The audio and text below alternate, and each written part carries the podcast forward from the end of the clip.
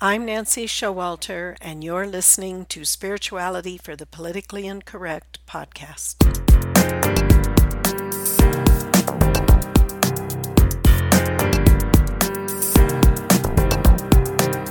Welcome, all radical paradigm shifters and creative changemakers. You who dare to create a better life and a better world. Tap into the power that resides within you and use that power for constructive change.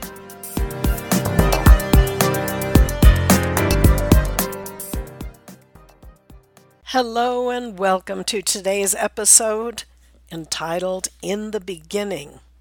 What do I mean, in the beginning? Uh, what I mean is, we're going to go back from the very time you were born, the first three years of your life, which most of us don't remember, or at least not much of, if anything. Nevertheless, research has shown that what we experience and learn from our parents and environment those first three years influences the rest of our lives. There was a study published in Child Development, and this is back in 2014, but they found that how a child is treated by its parents in the first three and a half years can impact his or her life up to 30 years later. This includes impacting education, social life, and romantic relationships. So, now interestingly, the study showed that babies and toddlers that were raised in supportive and caring home environments were more likely to get along with their peers, do better on standardized tests later on, and were more likely to attain higher degrees as adults. Keep in mind, in those early years, we're like little sponges that absorb everything around us, even the feelings and attitudes of our parents, not just what they say and do. And as we grow older, and learn to talk, then we also hear what our parents, teachers, people on television, religious leaders, etc., are saying, which of course is also absorbed by us.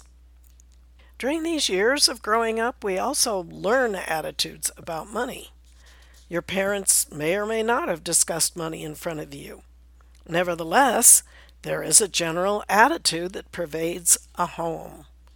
And if they did not discuss money with you, then that also teaches you something. Is money not important? Is it a taboo or secret subject? Believe it or not, some parents have a shroud around the subject, and even if it's discussed, it's always somewhat of a mystery to the rest of the family. For my family, I know money was considered a private thing and it was not discussed openly with friends or neighbors, or even with extended family. Now, on the other hand, maybe your parents argued and fought about money. Maybe they told you things about money from their perspective, such as money doesn't grow on trees, you don't need to be rich, just work hard, support your family, and that's enough. Or money is the root of all evil, and on and on. Or perhaps you were blessed with parents who had an abundance of money, and it was just natural for you to know money was always easy to come by. Whatever your upbringing, all of these experiences had an impact and helped form your belief system about money, about what you were capable of achieving, and what dreams and aspirations you would have for your life. Whatever your early environment was, and just because you may have been exposed to negative ideas about money or your capabilities, in no way means that you are limited by your early experiences. Many times, when a child lives in poverty or is told he or she cannot achieve something, it turns out to be the very impetus for determining to have a different life. So, all I'm trying to say is that as you go forward to achieve your dreams and goals, you need to take a look at your subconscious beliefs that you learned as a child that might be either holding you back, causing you to reach a ceiling on your accomplishments, or are actually causing you to sabotage yourself as you get close to achieving your dreams. Much of these very early experiences are not even in your conscious mind. Rather, they are unconscious beliefs formed before you had the intellectual capacity or the direct experience to choose for yourself what you believed about money. So let's think back. What specifically did you hear from your parents or guardians about money? Think back to some of their favorite expressions. especially when you were asking them to buy you something or when you wanted a raise in your allowance. Did they buy you just about whatever you wanted? Did they go on about how money doesn't grow on trees and you have to work hard and struggle to earn money? Did they give you an allowance without doing anything to earn it? Or did you have to do chores you had to accomplish in order to earn your allowance? Then take a look at how you currently feel about money and consider how your early experiences may have influenced you. Do you believe you have to work hard and struggle to earn money? Or do you think you shouldn't have to work hard? Are you willing to work? Or do you tend to want everything handed to you? Do you stick to a job when it gets tough? Or do you give up when things get challenging? Perhaps even your parents felt like they were victims of the system.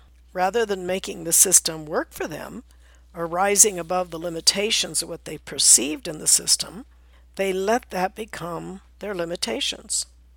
Or maybe they achieved in spite of the system and any other limitations upon them. So you have to ask yourself how do you feel about the system? Do you feel like you're a victim of forces beyond your control? When it comes to being rich, it's important to consider what your parents thought about and said about people that were rich. Maybe they themselves were rich. How did they feel about that? Amazingly, some people who have plenty of money and don't really want for anything do not feel like they're rich.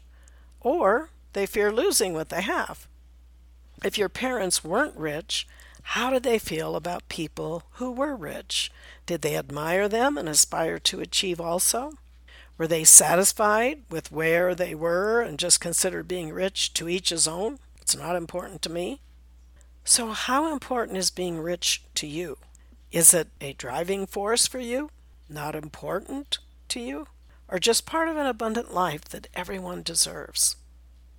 Again, did your parents resent the rich? Did they think and say that rich people are selfish? All of these attitudes are influential on the young minds and consciousness of children.